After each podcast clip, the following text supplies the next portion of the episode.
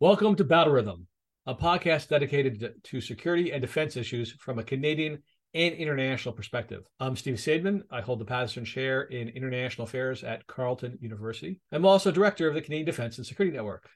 Battle Rhythm is a part of the Canadian Defense and Security Network's podcast network, available on Apple, Spotify, Stitcher, SoundCloud, and all the usual places to get your podcasts. Please join us every two weeks for our new episodes of Battle Rhythm and also check out the other podcasts in our network uh, you can find them again on our website or at the CDSN Podcast Network on your favorite podcast provider. And before we start, we should acknowledge that our podcast is produced at Carleton University, which is located on unceded Algonquin territory, which is home to the Anishinaabe Nation. Thank you.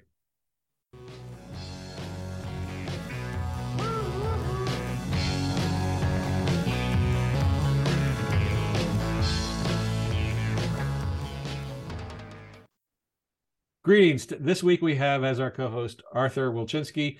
He is an intelligence professional, having worked in uh, various parts of the intelligence enterprise in Ottawa for quite a while. Uh, uh, welcome back to Battle Rhythm, Artur. Uh, thanks, Steve. It's uh, it's great to be back. Lots happening these days.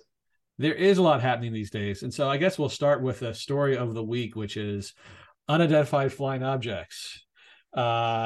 As someone who's you know lived through the X Files and through the 1970s stories of UFOs, how what is your thoughts about the balloon menace facing Canada these days? Well, I have to say that uh, over all my years uh, in security and and uh, defense issues, including a bit of a stint as a civilian member of the Permanent Joint Board of Defense for NORAD, uh, no one ever flagged for me um, uh, balloons as either a threat vector or a, a particularly effective high tech collection platform. So it's all rather bizarre um, what's been happening. I also find it uh, more than a little little entertaining that people always go to the the extreme possibility of of thinking about you know extraterrestrial life as as uh, as being the the, the source of uh, of balloons. I mean, I think it goes to to show how how quickly things can escalate uh, mm-hmm. in terms of people's imaginations gone wild, uh, and that actually is for me a bit of a not a bit. It's a, it's a real risk. Uh, in terms of what people's ima- imaginations do when they don't know mm-hmm. about uh, about the situation. I think that that one of the things that characterizes the situation right now is we just don't have a whole lot of information that's in the public domain uh, about what those what those balloons or whatever those objects that, that particularly the last three objects that sure. I think were brought down over North American airspace, um, what what they are. But imaginations sure are running wild. Well, um, I think one of the interesting things about this is that, of course, Marjorie Taylor Greene has you know jumped to these things being used as weapons. But to be fair to the, to her and to other crazy people, uh, during World War II, the Japanese did create incendiary bomb devices with balloons to try to burn the forest, you know, create forest fires in northwestern North America, mostly aimed at the United States, but I think a few landed in Canada. Uh, it was not the menace, you know, they didn't, they were not really very successful, but you can see the old balloon uh, systems if you visit Japan and go to the right places for tourism. I forget exactly which museum had them, but I remember seeing them in Japan. Yeah. Uh, so that was a thing. Oh no! Um, hey, look, is it a vector? Absolutely. I mean, you don't have to go back to World War II to see how these kinds of you know low tech devices uh, mm-hmm. can be used in a in a you know in a, in a conflict. Uh, you know, look what you know, Hamas has been using them in terms of of you know incendiary devices over into into Israel for for for a while, and they, they can be quite uh, terrorizing. But I think that you know uh, one has to look at, at at risk as a function of both capability, intent, and opportunity. Mm-hmm. Uh, and I, am just you know as someone who's also spent a lot of time in, in international affairs. I just don't understand the the calculus around risk and benefit uh, that would lead uh, any kind of uh, state uh, actor, particularly one as as sophisticated as and with incredible capability like China, to make the calculus that this is a a good uh, thing to do now. Um, so you know, I think that you know there's a lot of unknowns, and we have to be mindful of of of, of waiting to see what what what these things actually are. But it it, it you know it doesn't pass my, my my personal initial sniff test as being overly kind of intentionally hostile um, in in in intent. Well, and, and you used one of the interesting words there was now, which is there are now reports that there have been flights of balloons by from China previous to this one. And I guess during the Trump administration, they weren't so significant that the military thought that they needed to tell Trump about it. Now, that might have been that they didn't think it was that much of a threat, or it might have been that they didn't want to tell Trump anything because they didn't want him to overreact. Um, and it part of the story here is it does seem to be the case that the defense communities of Canada, the United States got energized mostly because the the first balloon was spotted by civilians and that otherwise it might have gone on its merry way without anybody really caring that much about it because it was a minimal threat that the Chinese have other ways to take pictures of North America, principally satellites. They have lots of uh, spies in the ground. So it's not entirely clear what the added value is of having a balloon hovering at, you know, 70,000 feet or 100,000 feet or whatever it is. Hundred percent.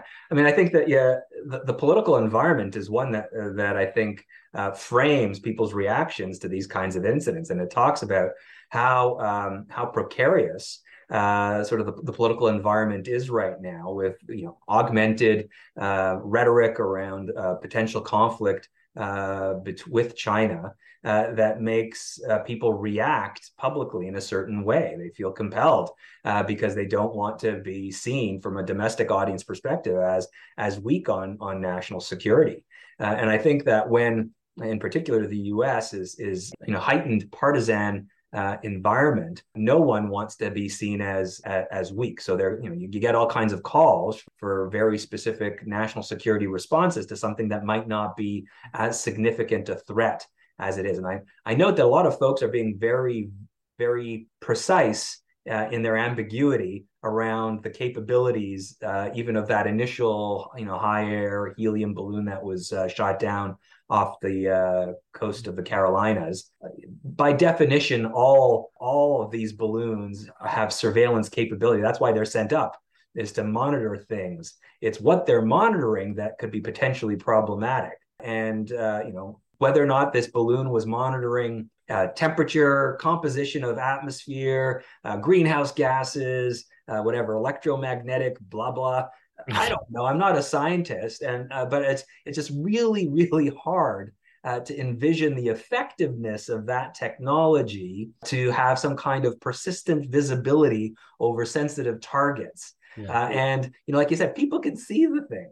So the, the the the risk associated with it being a, some kind of sophisticated intelligence collection platform that kind of gingerly floats over over North American airspace would really beg the question like, like why take the risk when there are other you know more effective and uh, uh, less conspicuous ways of of doing it? But that doesn't mean it's not there right? Like you know the, the, the opportunity to integrate you know more sophisticated collection into these kinds of technologies might just be there because people wouldn't suspect it. So again that's why i think like looking at at this is important and getting the actual data around what was on those platforms is absolutely essential to draw conclusions but I really think that folks should keep their powder dry. But you mentioned how there's this the partisan hype in the United States, but in Canada too, that everybody's leaping on this as an opportunity to say, well, our military is under un, unprepared because we had to have the Americans shoot these things down. We can't shoot them down ourselves. What does this say? And my short reaction to that is it says that NORAD worked. Yeah, exactly. I think what happened is exactly what should have happened. Is you know there's a coordinated response. People decided that this was that a specific action was needed to be taken, uh, and you know the the assets that were closest by that were able to to to you know affect the uh, uh, the outcome that was desired, you know pulled the trigger Uh, that's the way that the whole uh, NORAD system is meant to work. I think that we, we all live in a political context, and people will say what what what they uh, what they need to say. I don't think that this is a particularly great example of you know us not having the capacity. We, you know that's another question. Uh, but people, I think, uh, particularly in, in, the security and and uh, and defense community, are going to going to try and be persistent in in making sure that government and and sort of the political classes continue to hear that we need better better and more uh, consistent access to to the systems that will keep North America and uh, you know meet our defense obligations more broadly, whether it's through NATO or other other means. It's a it's a real issue. How challenging that is mm-hmm. right now, I think, is exemplified by the reaction to to these balloons and you know whether or not Canada's aircraft got there first or or should have.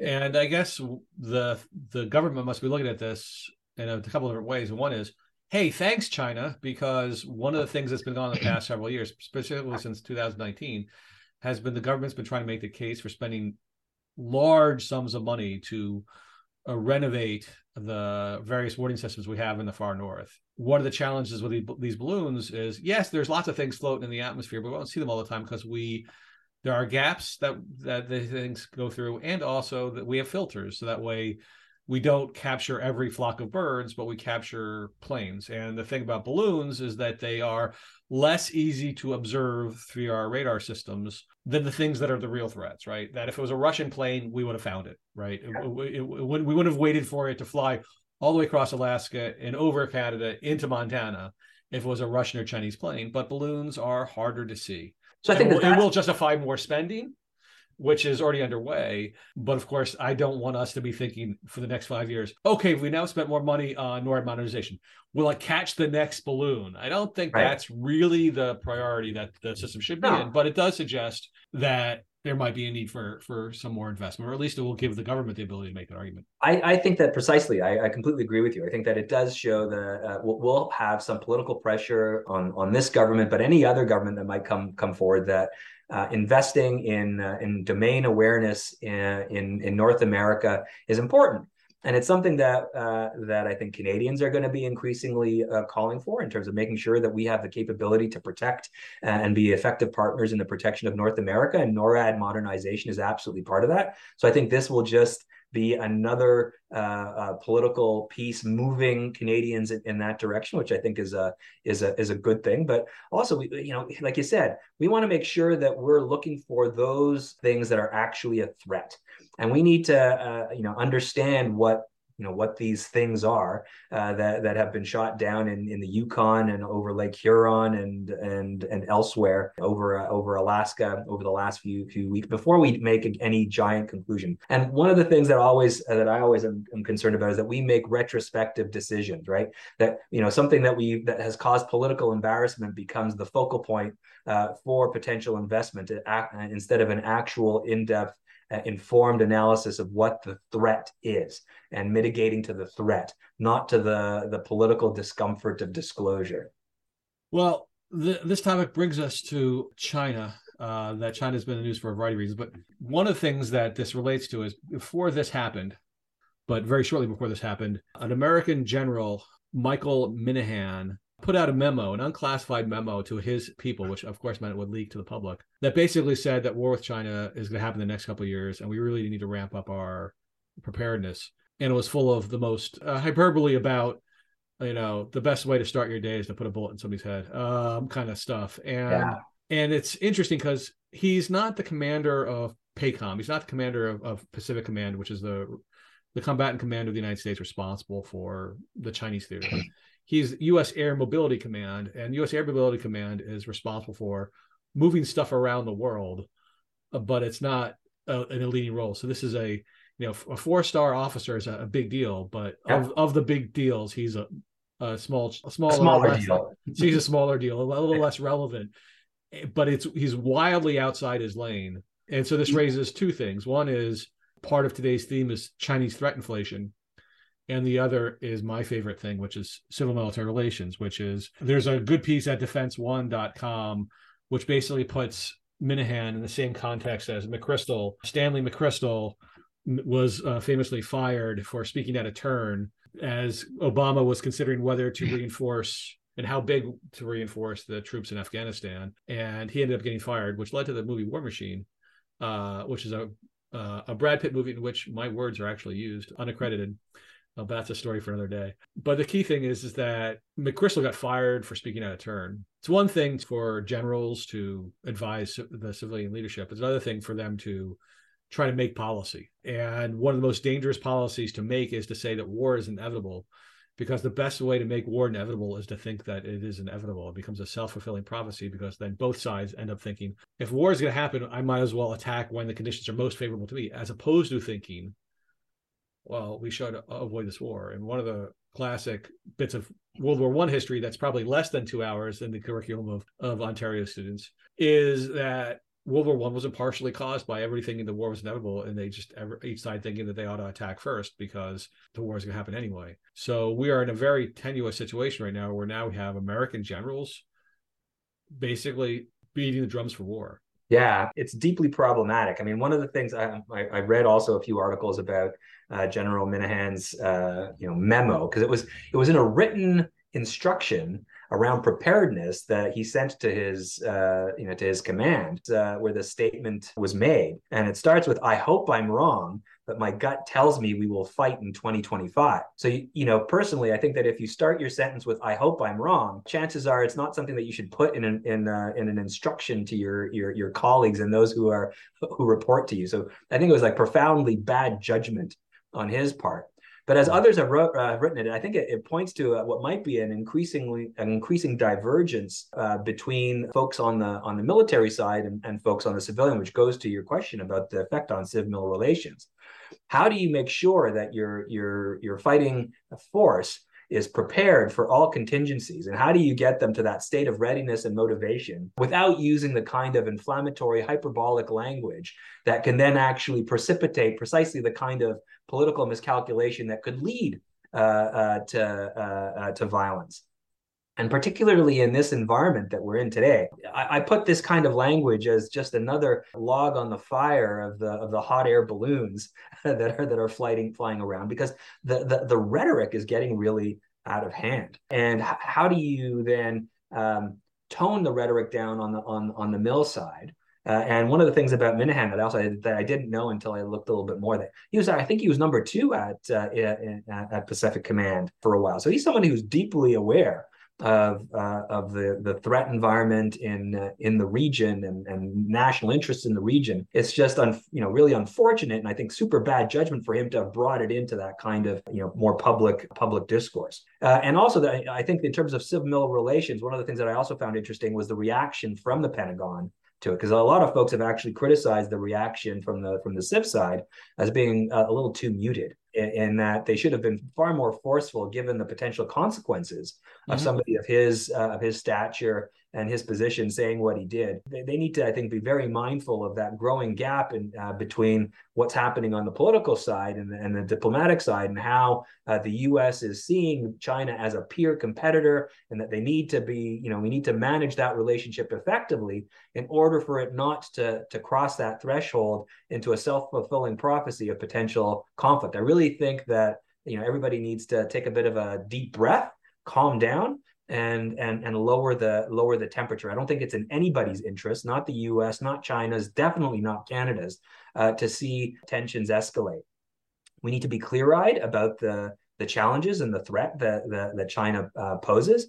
Fundamentally different values, very hostile uh, activities, including in the in the domestic context in, in Canada, and we need to be uh, mindful about how do we manage that threat in a way that doesn't aggravate it and uh, doesn't make uh, make you know conflict again you know inevitable or a part of a, a chain of events that we can't control. That's exactly it. I, uh, your discussion is, makes it clear that this is a very difficult thing where the where it's very sensitive about balancing between deterring China and scaring China. One of the things to go back to our history of World War II is that FDR moved the the American fleet to Pearl Harbor as part of an effort to signal the Japanese that the United States was serious about Japan's uh, continued aggression in, in the Far East. And Japanese decision makers evaluated that war with the United States was inevitable. And so they should find a time and place of their choosing where they can attack most advantageously, as opposed to thinking about how do they avoid this war. So in this current circumstance, we have to continue to be monitoring the Chinese threat, the threat coming from the government of China. They may have been very aggressive in their stance towards Taiwan, as well as towards their other neighbors. We're no longer talking about building islands, which is what was so hip in the past 10 years. Now we're talking about, you know, what, what does Ukraine teach them about how they're going to attack Taiwan? So we have to be clear headed about this and, and figure out how to deter the Chinese without causing them to think that war is going to happen. So they better attack before we get our right next set of missiles to to Taiwan or whatever it is. This is uh, that's 100 percent it because I think oftentimes we spend uh, you know on this side of the uh, of the of the Pacific and particularly on the East Coast uh, looking at uh, signals that China may or may not be sending, and we're you know a lot of folks uh, in in sort of public discourse are very busy parsing uh, everything from that uh, you know from that high altitude balloon through other uh, you know kinds of statements from the from the Chinese government in terms of what their intent is. We need to also understand how they perceive our uh, discourse and what the effect of our discourse is on their risk calculus and their perspective on uh, of threat as well. and, and you know, uh, conversations and statements by the by folks like like Minihan or you know Mar- Marjorie Taylor Greene from uh, from from the U.S. The potential visit uh, uh, again of um, of uh, the the Speaker of the uh, of the House of Representatives to to Taiwan. All of this is is is an ecosystem uh, that is rife for miscalculation. And again, we need to look at what's in in the interest, particularly of countries like Canada. We want stability. We want we you know we want to make sure that conflict doesn't erupt we want to make sure that that there's clarity in terms of the rules of state uh, state behavior. Uh, so, for example, the, the, the Russian invasion of Ukraine uh, needs to be uh, needs to be an example of what is completely anathema to the international system, and that countries are going to uh, to stand up and and defend territorial in, in, integrity and that we're going to be mature in how we have these conversations. And I'm afraid that that of, of recent weeks, the maturity of that conversation has been in, uh, in in stark absence. And we need to, I think, again, try and recenter it in a way that that that is a little bit more uh, more sophisticated than than uh, than it has been. Now, speaking of sophisticated, why don't we move on? And one of the big challenges we face these days is not balloons flying overhead, but Chinese operatives on the ground in Canada. That there are reports that the the Chinese government has police stations in Canada. And the last I checked, they're not part of our police hierarchy. So, yeah, yeah. So, I mean, I, I, one thing I need to make clear is that you know, as somebody who has been in the in, in intelligence community over a while and has been out of it now for for for a bit, uh, I have no insight uh, specifically around any of these kinds of uh, pieces of reporting. My, my, job was very much focused on on uh, within CSE on for, on foreign intelligence happening outside of Canada. So I'm reacting precisely to to just things that are in in the public uh, public domain, and they are concerning uh, because they talk about the level of, of, of, of, interference within Canadian communities and the vulnerability that Canadian communities have to this kind of foreign interference. And uh, there's been enough in the uh, in the public domain that shows that Canada uh, that, that China has been acting as a malign actor within Canadian uh, mm-hmm. Canadian society that we need to be very assertive, in my opinion, around around talking about that this really does cross red lines and, and various thresholds. I think that that um, my perspective is that the government has actually been relatively timid in uh, in this mm-hmm. space and can be far more assertive. This, this, you know, what you've described in terms of, of that kind of, of potential uh, interference with Canadian communities on the ground, with you know more than than a few kind of uh, reports on, on the effects that it has, particularly on the Chinese community in places like Toronto and Vancouver. I think that that is a real you know step too far, and that we need to be more assertive on that than we have been on the balloons. Right? I mean, one thing is very clearly unacceptable interference in Canada's domestic affairs. It is a direct threat to our sovereignty, and we need to be very assertive with it. And that's not hyperbolic. That I think is very measured and very precise in, terms of its uh, in terms of its response, and it's not speculative. And I think that that we need to continue to to, to push back uh, back on that. Uh, and be mindful of, of the effect that it's having on on Canadian citizens and, and how they they are are behaving uh, as a consequence of what they perceive to be, uh, you know, harassment and threats from uh, from external actors. And you know, China here again, I think this goes back to, to un- um, understanding actors. I'm, I'm just concerned that perhaps the uh, the cumulative effect of various things is, is compounding the risk uh, to conflict. These police stations, you know, you know, I'm using, I know this is a podcast, I'm using my fingers as air quotes, yeah, are are deeply problematic when when compounded by the by the rhetoric around things like the balloons and you know, even if one takes China at its word that this is a wayward uh, weather balloon, their lack of transparency, their lack of of of, of, of engagement with uh, with with Canada and, and, and the US on this, you know, heightens the, the potential miscalculation around, around mm risk to Canadian society. And these uh, unauthorized uh, interference in, in Canadian domestic affairs only compounds that risk. And I think uh, Canada needs to be f- far more assertive in, in expressing its displeasure.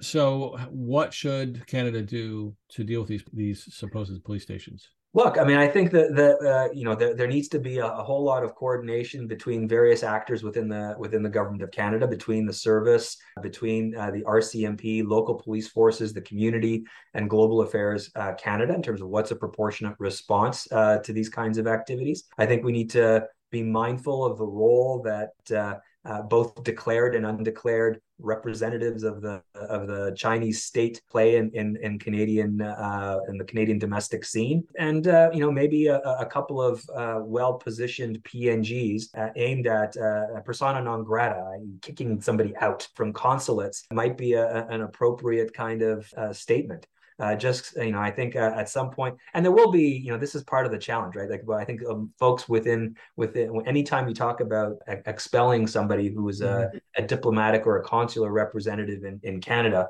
the the immediate uh, reaction within my former colleagues at global affairs is oh my goodness somebody's you know a second uh, secretary from the consulate general in some place in over there is going to get kicked out as part of the the uh, you know the quid pro quo uh, of of diplomatic relations but I think that that in, in this case, again, being far more assertive is worth the worth the risk of, of losing some representation in China, given what the consequences are for Canadian communities here. Absolutely, I, I, I think the added value of our whatever we're doing in China with you know consulates and whatever whatever cities we have, I don't think is equal to the cost of having our communities in, in Canada facing coercion. Uh, what this reminds me of is that at its height, the Tamil Tigers had not only protection rackets in Sri Lanka, but they also had protection rackets in North America, forcing coercively, quite clearly coercively, forcing members of the Tamil communities in the United States and Canada to, to fund their their terrorist uh, activities and their insurgency. And this is different because the Tamil Tigers were a terrorist group, uh, an insurgency, they are not the adversary. Uh, they're not an adversary of the country, the, a rising great power. So that the fact that Chinese are doing this is, is a much bigger deal. And so we need to think about what policies we can follow, such as kicking out various people, maybe thinking about whether the Chinese need to have consulates in Vancouver and Toronto. We have the ability to say, you know, this isn't really working out well for us. Now, that would be, you know, going that far would probably be an escalation that's a bit high, but it should certainly be on the menu. Maybe not the menu that we choose today, but the menu that we let the Chinese know is, is something that we're considering. It obviously requires policing of our own because the, the definition of sovereign, one of the definitions of sovereignty is that the government of the day has a monopoly on coercion. And if you have another force out there in your country trying to coerce your people, that is a threat to your own sovereignty. Much bigger threat than balloons over the Arctic, or oh no, the Russians have invested in their Arctic. We yeah. make a lot of big hay about threats to our sovereignty. This is a very significant threat to our sovereignty. Hundred percent, and I think that that there are multiple actors that, like you said, you know, you pointed out uh, a non-state actor in terms of of, of uh, the Tamil Tigers, but there are other states and other communities that have very, very clearly expressed their concern about the role that uh, the foreign actors, state actors, have played in Canadian society. Uh, you know, we've heard a lot about it in the in the public domain. For example, from the uh, from the Iranian community, who have, have expressed concern around the the behavior of, of Iranian Canadian actors in in in Canada. There are others too, and I think that the kind of clarity around around what is is happening with these unauthorized interference in in Canadian communities by these so-called Chinese, uh, you know, Communist Party police stations. I think you need to send a fairly firm message that Canada will not tolerate this kind of behavior. It's not only doesn't only send a signal, I think, to to actors like the the Chinese Communist Party, uh, but it sends uh, sends a message to uh, to a range of actors that Canada will not tolerate uh, this kind of behavior, and it will be put into those states and those actors' uh, risk calculus around what they what they are willing to do in, in Canada uh, or or other uh, other places. I think that it's uh, like you said, this is an absolute threat to Canadian Canadian sovereignty, and we need to have a, a more robust response to uh, to protect it. And again, uh, it, like you said, this is in Toronto, this is in Vancouver, this is in places like you know, this is uh, in in big population centers with large communities who are feeling a particular sense of vulnerability. And I think it's it's the it's it's the states, in this case, Canada's obligation uh, to stand up and protect them. We've covered a lot of ground here, mostly focusing on on various things dealing with China we had originally this uh, thought about talking about uh, the NAG ministerial and the tanks, but I think I think that that's a topic we've talked about before. I've talked about with other co-hosts, so so we'll come back to that maybe in the future. Uh, what I would like to do is highlight our next interview, which comes up after the Stephen Artur segment. Uh, we'll have my interview with Major General Lise Bourgon. She is the head of military personnel for the Canadian Armed Forces. They're facing a steep crisis because they have roughly 10% of the CAF is is unstaffed, which is putting pressure on the entire system. And so we'll talk about where that shortage came from and how they're responding to it. This is also part of a larger conversation about the CAF and its future given the crises of the past several years. Artur, it's always a pleasure to talk to you. Uh, I wish you luck as you spend all your time wandering through the high schools, reliving your youth, as Artur has become a resource for many of Ontario, Ottawa's high schools to talk about well, World War II and fascism and the Nazis, because we've had a rise of anti-Semitic incidents across Ottawa. I really am glad that you're in this role. I'm sorry that that you need to play this role. You would think that in the 21st century, putting out Nazi graffiti would not be cool uh, for some random degenerates. So I appreciate your effort there, and I appreciate all Thanks. the efforts that you're doing. I think you're probably busier now that you're retired than when you were, uh, you know, working for the Canadian government. Yeah, well, it's uh, it's it's a challenge, but I think just if I can just close on I thank you for mentioning that. But I do see, for example, uh, civics education and, uh, and people understanding uh, the the precarious nature of our democracy and how we need to consistently work on it and be resilient to it is, is part of I think a strategy around uh, protecting our sovereignty and protecting our uh, our identity as uh, as Canadians. And it's uh, without it, I think that that uh, we we really put our our democratic traditions at at risk. So I see it as part of the same same effort. So th- thanks a lot for mentioning it, and thanks for for having me on. A pleasure, and hopefully you'll get out and enjoy the blue skies of Ottawa these days even though all the snow is now ice. Take care and have a, a, happy Valentine's Day as we're taping the day before this drops on February 15th. Cheers.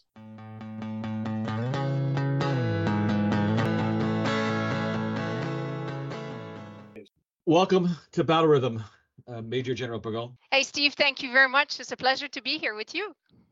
Uh, it's a pleasure to have you. Uh, I think or in ordinary times we might not be thinking that much about your command uh, personnel command but we've been having lots of stories about this and and obviously general Eyre has been talking a lot about the personnel crisis that that we're short something like 10,000 troops uh, sailors aviators uh, and given the size of force that's that's a really significant problem uh, so i guess the first thing is is given we have this crisis what has caused it? Is just a, a, temporary thing because of COVID and the scandals of the past couple of years, or is there something more systemic systemic that causes recruitment to be harder now than before, retention harder now than before? Yeah, that's a really good question, and uh, we spend a lot of time looking into it. And honestly, what we've been able to figure out is that it's not a single factor. It's really a series of events that have brought us to this deficit. You know, of course, uh, COVID did not help. Uh, we stopped recruiting for a while Mhm. because we couldn't conduct any of the training. So almost a backlog of uh, two years of no training. During that same time, too, we had no outreach activities with the communities, and that is a big part of our recruiting. So we lost a bit of that connection with Canadians because we couldn't go into the communities, we couldn't go into the high school, uh, we can have like you know open door for some of our base. So that it was a big loss, and now we're feeling the effect of that. Um, I have to be honest, you know, the, the our culture and the leadership crisis has tarnished our reputation, and some of the Canadians have lost faith in the CAF. So we have to recover on that one too. So finally, you know, the market uh, is extremely competitive with Mhm. more jobs than employees. I mean, every industry in Canada is really challenged on the recruiting front. We are not alone.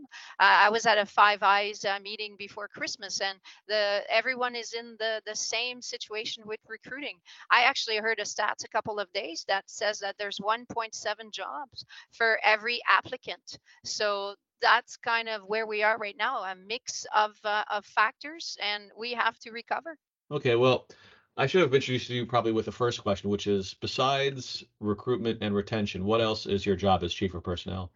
Wow. Yeah. So yes, you know, uh, my number one priority is reconstitution, with of Mhm. course the line of efforts focusing on uh, recruitment, on the training maximization, because it's it's great to bring those recruits into the door, but if we don't train them uh, to the path uh, from recruit to uh, operational functional point where they're going to be operationally ready, like there's no progress.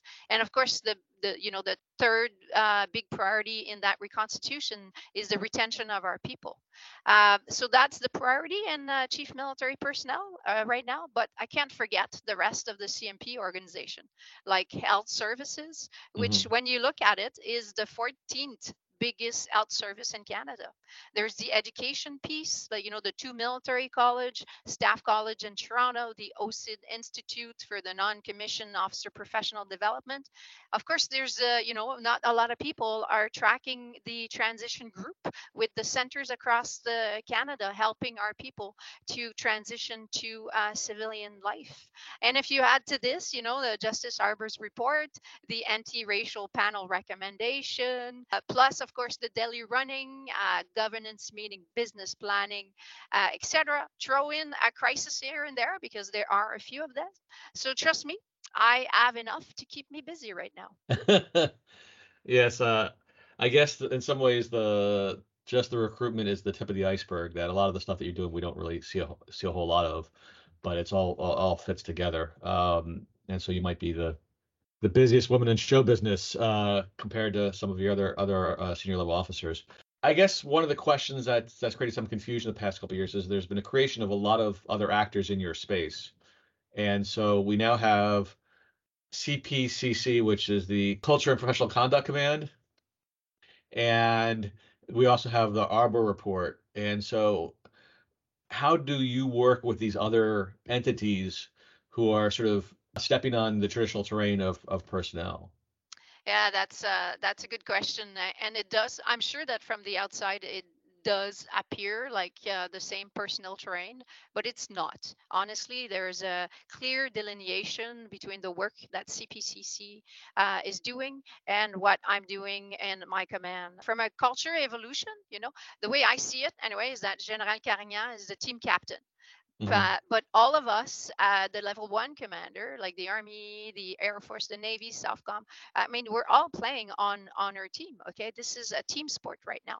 So when I arrived at CMP last year, uh, or almost two years ago now, my God, time flies. uh, we established a campaign plan on diversity, inclusion, and culture, and it's really focused on the activities within the authority of uh, chief military personnel.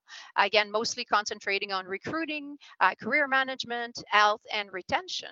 But at the end of the day, everything that CMP uh, do on diversity uh, inclusion and cultural evolution really supports the CPCC mandate. Again, on the coordination piece with uh, with the Arbour, with CPCC and ourselves, uh, we have regular governance meetings where we talk about our initiatives. We discuss priorities and resources because as you're tracking, resources are um, limited, and we need to ensure that we provide the right priority to ensure that we keep a good track on everything that's going on. But it's working very well. And honestly, uh, when you look at what we delivered in the last 18 months, I believe anyway that it shows clear progress, like from CPCC mandate, but also from all the change that we brought forward in uh, military personnel command.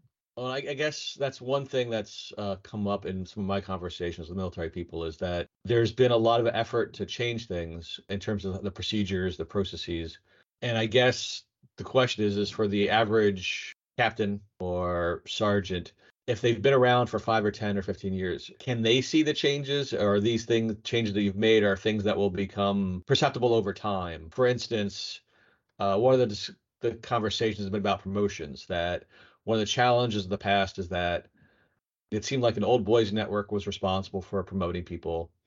And so toxic people, people who are bad leaders were getting promoted. And I've had conversations with senior leadership about how the promotion processes have changed, but these are very recent changes. And so it's sometimes hard to tell whether the procedures are working or they just haven't been given enough time yet. And I'm kind of curious as to where you stand on that. Can you see the changes that you've made actually affecting outcomes now, or is this something that's going to happen in two or three or four years? Well, I think it's a you know it's impacting like we're seeing outcomes now. Uh, it might not as be as visible as it will be in two, three, or five years, especially mm-hmm. on the promotion side. But you know, like the bias training that people have to do to be on selection board now mm-hmm. is that awakening. You know, the the fact that we've done GBA plus analysis on all the script that we use for promotion to uh, make sure that all those considerations are being taken. We also have employment equity person on the boards, uh, mm-hmm. each board to represent everyone's equity. So, you know, progress, yes, now. Uh, I think we're going to see it more as we go forward. Uh, the inclusive behaviors that we just uh, released, um, I think it was last uh, February, and the aide mémoire, I think this is going to be like, honestly, it's a game changer.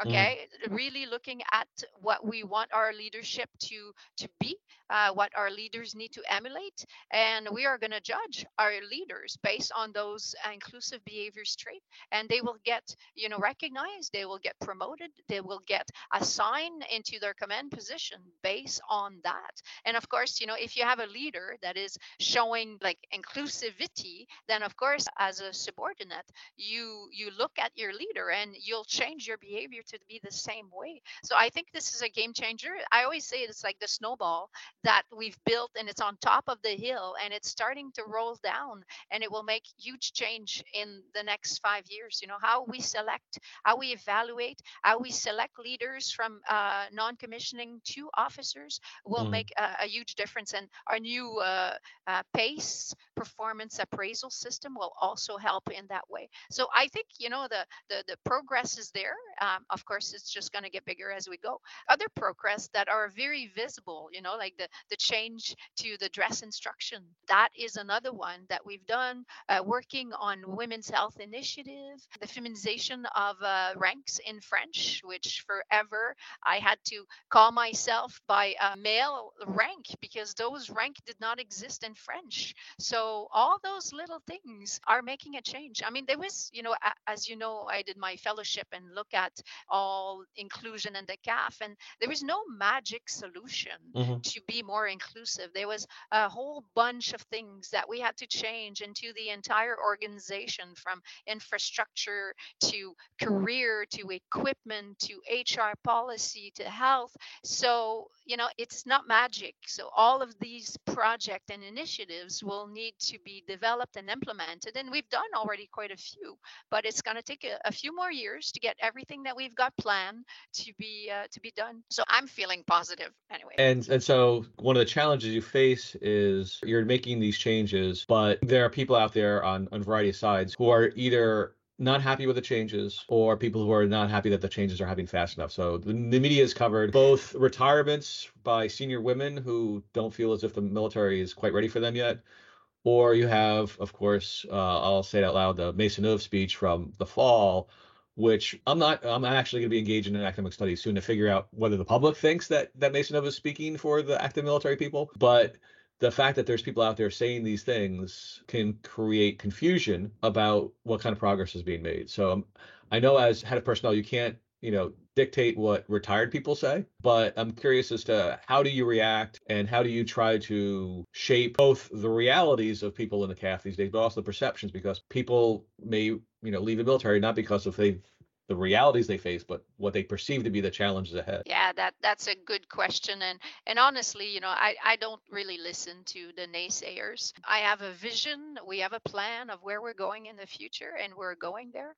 Uh, we have to do a better job at communicating with our troops. Okay, explaining. I think that's where the CAF has changed quite dramatically in the last mm-hmm. 30 years. People need to understand the why. The new generation needs to understand the why. They need to be explained. There needs to be a discussion but they need to understand the reasoning behind and mm-hmm. and we have to do better at that so i think communication um, we have to do better job internally um, i wish that we could also be able to reach uh, canadian society a little bit more from our messaging you know the positive things the positive mm-hmm. changes that we're making you know again sometimes i feel like the negative is always what gets published and not the positive but you know like uh, we are creating those opportunities with stakeholders uh, briefing with media briefing to let them know that what we're doing and the progress that uh, they're making i can't force anyone to write something positive about the CAF and i can communicate what we're doing so mm-hmm. that's that's our job that's our challenge right now and uh, yeah we'll see where the the future will go but uh, again I'm positive. Okay. Well, let's talk about some of the more specific things because a lot of the potential changes present trade-offs that are difficult to to finesse. So, uh, and just difficult to implement. So, one of the ideas that Louise Arbour had, uh, Supreme Court Justice Louise Arbour had in her report was to have a more probationary period for the initial recruits that maybe let them in faster, don't vet them quite as as as closely, whether uh, so that way you can get them in because one of the challenges of recruitment has been that people are waiting forever for the process before they can actually don the uniform and start the training process. And then if you have a probationary period, then you can identify better, perhaps, those people who are problematic and then kick them out before the end of the probationary period. And, and so I'm curious as to whether what you think about that and what your recommendations have been uh, on that. Yeah, it's I like this recommendation. Uh, the only challenge is the legislation change that we need to get done for this one. Uh, mm-hmm. This one is not going to be easy because uh, I think QR&Os, and I believe that the National Defense Act would need to be changed, and every mm-hmm. time we need to change the NDA, it's uh, it's very difficult to say the least. But you know, I think at this point uh, on that uh, piece, we are using our existing policies uh, mm-hmm. levers to release members in a more expedited manner if they do demonstrate uh, unacceptable behaviors, attitudes, or beliefs uh, during training or during initial employment. So that's kind of a, an interim uh, solution that we were able to establish to mm-hmm. try mm-hmm. to to get the good idea of Madame Arbour, but try to implement in a easier uh, way until we can implement that probationary uh, period. And I guess that speaks to one of the challenges is if you speed up the recruitment process, you're more likely to make mistakes about who you recruit. And so, how do you balance the desire to move things faster so you, you get the force larger faster so that way you discourage fewer people from joining at the same time as making sure that you don't uh, recruit people who are extremists. Yeah. Well, you know, at this point, we're really seeking the sweet spot between speed and risk uh, by making sure that we have a very high quality screening process uh, that can deliver as efficient, efficiently as as possible you know like mm-hmm. the, the new suitability screening uh, includes reference check tattoo screening interviews and uh, now we have a suite of uh, scientifically developed and validated tools that mm-hmm. will help us assess aptitude, right fit, cognitive uh, capacity, judgment, decision making, and character. So those uh, those uh, tools are are continually updated and improved to better screen people, uh, so that the people that do not align with our CAF professional values are identified right away, screened, um, and and not allowed in. Are we going to make mistakes? Yes, we mm. will. I mean, that is that dilemma between we need more people. Uh, we're going to have to take a little bit more risk, but right now we have really good mitigation measure in place that we think uh, it makes sense. Okay. I guess the other question that's come up from our board uh, regarding recruitment was, can you subcontract the recruitment out to non-military people? Because we have a personnel shortage. One way to deal with that is to real take people who are right now in the business of recruitment and put them back into what other jobs that we need and then have civilians do the advertising and the first levels of vetting and staffing the desks at all the offices around the country so that way we can put more of our people into doing the other parts of the business yeah, that's exactly it. You know, the recruiting modernization team, which we call REMIT, uh, was uh, stood up last summer and is looking into that piece right now, like the contracting.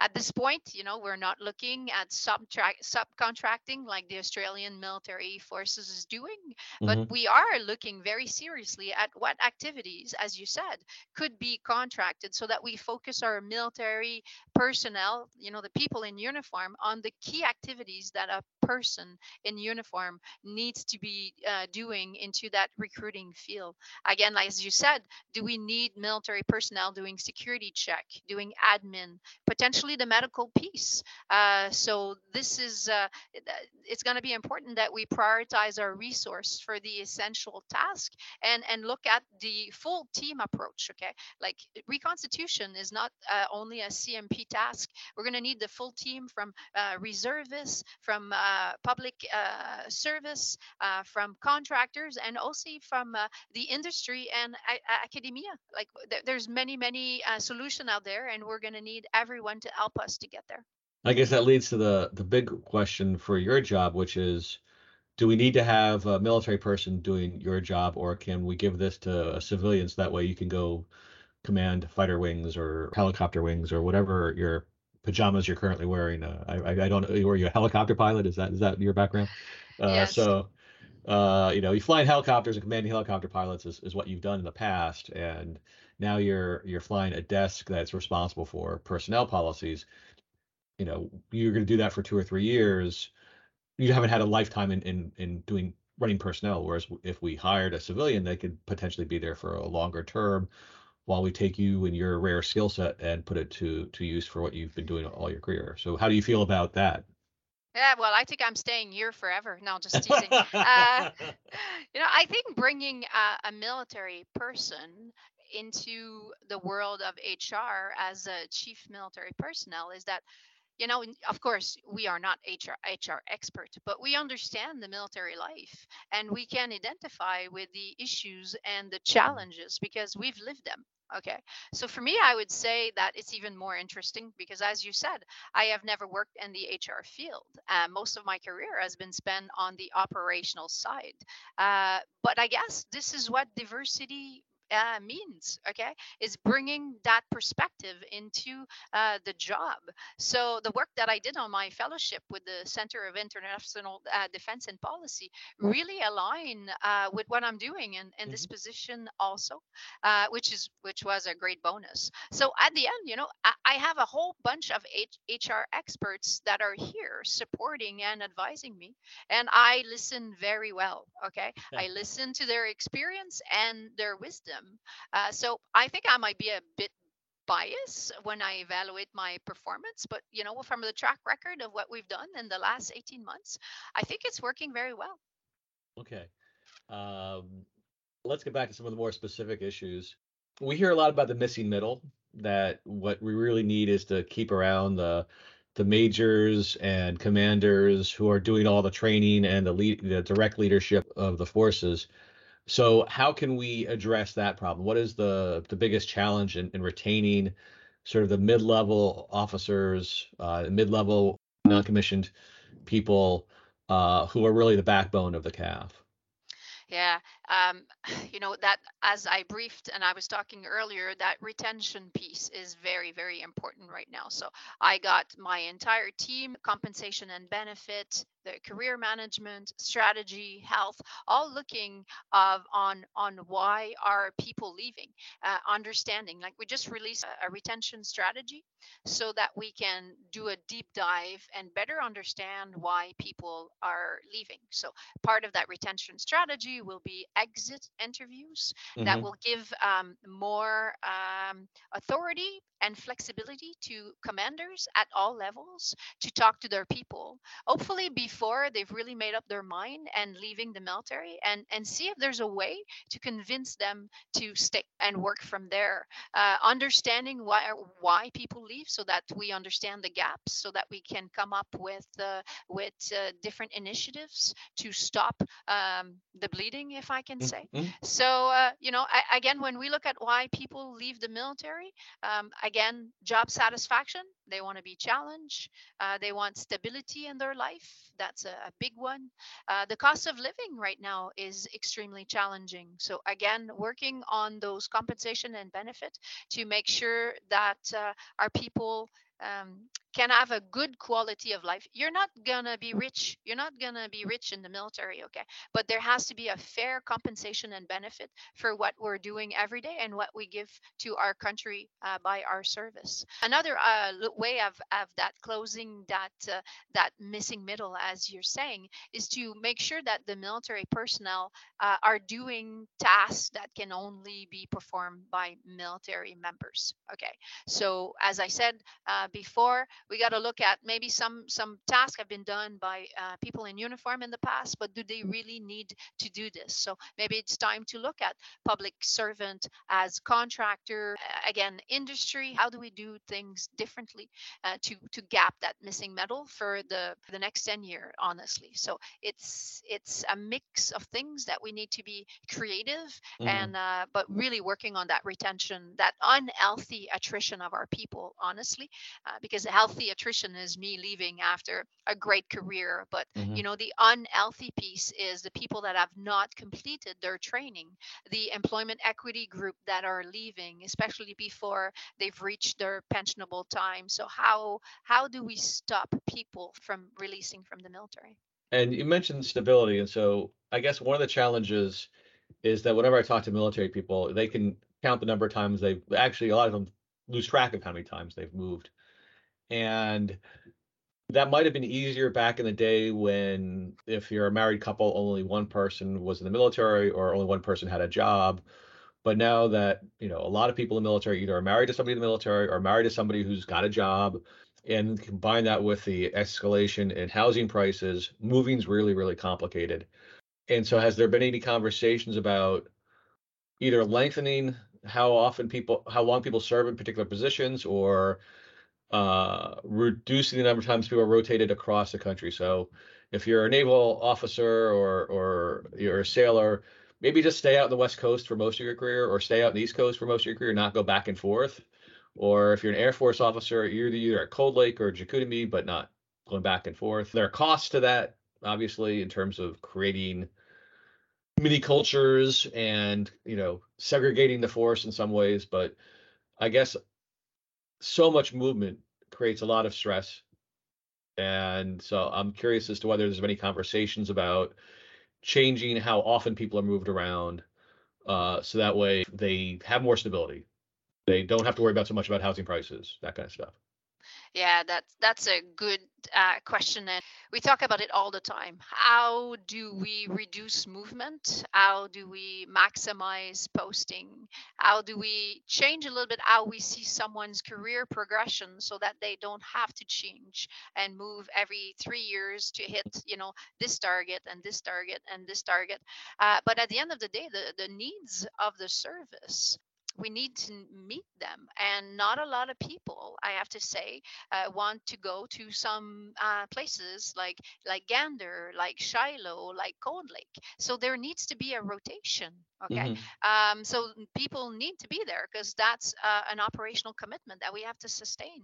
So that needs will always going to be there. The need for progression and different experience for individual will also be required. So it's a balance uh, that we need to maintain uh, we have better communication with our people so now if you are a sergeant and if you want to stay a sergeant forever and you're happy in shearwater then that's not a problem but you got to realize that if you want to be the next CAF uh, chief warrant officer, well, you cannot have your entire career in Shearwater and then expect to have the right experience to take over the leadership of a position like that. So it's the balance, but we are a lot more flexible on this. We've also um, released a remote work policy that allows people in some specific position to work remotely okay when it makes sense so that's also great. And on the fact of you know the cost of living uh, we are looking on a gamut of initiatives to try to help our people.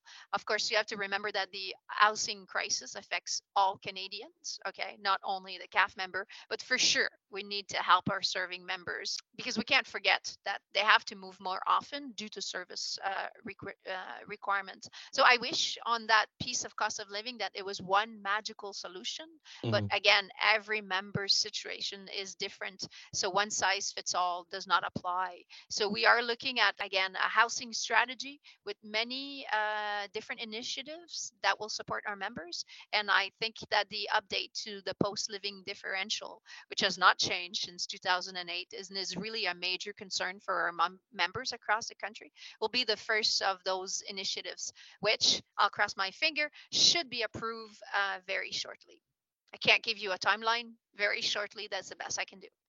Well, anytime you have to change the pay of people, it means Treasury Board, and everybody I know in town, when they think about Treasury Board, sort of get a little nervous because it takes much effort to to to change those things. One thing I'd want to at some point ask uh, Minister Anand is: is changing legislation easier or harder than uh, than uh, changing uh, the numbers that one has submitted to Treasury Board? I'm, I'm curious as to which is the bigger obstacle for a lot of these changes. So I guess one of the challenges you face right now for promotion is there are fewer bodies. There there's just fewer people in the force. And so there becomes a trade-off between somebody who has been excellent in certain leadership positions, but has also exhibited some problematic behavior. But there's not that many people at that rank or in that special specialty uh, with that experience for that other post. And so, is there a sense that sometimes people are so indispensable that we have to look past their their past indiscretions or you know i'm trying to figure out the priorities uh, that we're, we're facing these days i would say no honestly uh, and also you know when you look at the recommendation provided by madame Arbour uh, mm-hmm.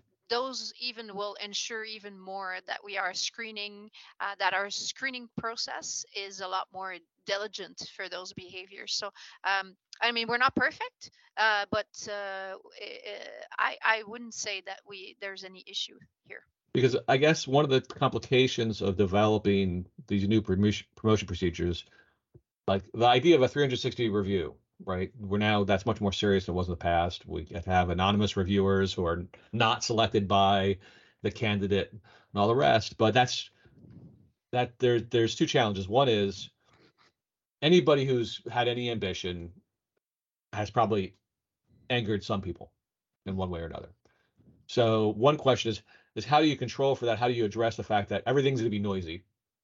The second thing is is that's one of many different inputs in the promotion process. So there's the tests, there's all the other things that have gone on. And so I'm curious as to how do you weigh this because you know, my idealized, you know, first perceptions of this, I thought, well, if, if people are subjected to 360 reviews where superiors, peers, and subordinates all get to chime in, then toxic leaders can't possibly be promoted.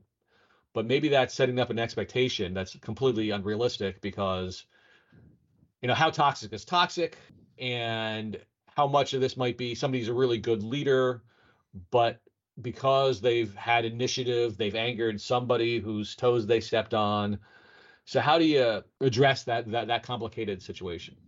Yeah, very carefully. Now, um, you know that when we look at uh, the the psychometric testing, mm. those testing become parts of the points for promotion. Okay, so they are part of with your uh, performance appraisal. Uh, that is what builds your file to go to a promotion board. But right now, the 360 evaluation is not being used uh, in that process. Our 360 is really being used as a validation tool after someone was identified for a command appointment or a promotion. So we do the 360, as you said, a whole bunch of uh, raters from uh, subordinates and and peers and and and and, and bosses uh, with the diversity and everything else in mind. And then we look at that. And um, there's experts reviewing the files and they will identify flags okay? And then as a leader when i look at a 360 evaluation and what the flags are if if those flags are really concerning then i can go back to specific uh, people and ask the question and dig in a little bit on the mm-hmm. character of the individual because again the, the, the change is we were promoting on performance and now we're switching performance and character so that we better understand the leaders that we're putting into those positions both from officers and for ncm so of course we're still we're still evolving this process. I mean, we started it at the general officer like a, a year and a half ago, so it's getting quite good. And we're going to expand in the lower ranks with colonels, lieutenant colonels, and all command appointment for non-commissioned members and also for officers. So it's a work in progress, but that's kind of the way it's going to occur. Of course, um, you know, common sense needs to prevail. Like I don't have a perfect uh, career. Uh, we make mistakes. Uh, sometimes you say something, but in the overall, your character is very what's important. I guess one of the last things I want to ask you is uh, I had a conversation with the the CDS more than a year ago when he was describing to me this process, and he said, well, you know, if people meet a certain criteria, they're put in Group A, and then they'll be placed in the positions that they be promoted and given command positions, and if they're they fall short, they're placed in Group, you know, sort of a Group B where you know they they face you know, but more training, more education, mentoring, counseling, and so forth to make sure that they can improve and then be fit for promotion later on. And I had meant to ask him, but didn't. So I'll ask you: Is isn't there a Group C where, in the course of this promotion process and command allocation command process, that you learn things that tell you that this person not only should not be promoted, but she but should be removed from the military? So, is there is there a process by which, as you're evaluating people for all these positions, that you learn things and go, okay, this person really is is problematic for the CAF and we should direct them out, you know, push them out. Is, is that a possible part? Is that part of the process? It hasn't happened yet, but okay. uh, that's why we have our uh, administrative review. If we mm. see something that is mm. that serious, uh, that would be the process that we would take. Okay. So I guess that leads to the last question, which is how do you know you're making progress? You feel as if things are going better, but what are the kinds of things you can point to as knowing that you know things are better now than they were a year ago yeah, I mean it's difficult to uh, measure clear outcomes, uh, especially in a very short time frame. But I think that the morale in the CAF is improving, and I believe that the trust in the institution is on the rise. My hope, honestly, is that the troops across Canada are seeing that we are extremely serious about their well-being, about their safety, and that we are taking concrete action to improve the CAF's culture and to be more inclusive. When you look at a concrete uh, measure, measurement piece, well, the recruitment number going up uh, with more applicants showing up at the recruiting center or online will be a good indication.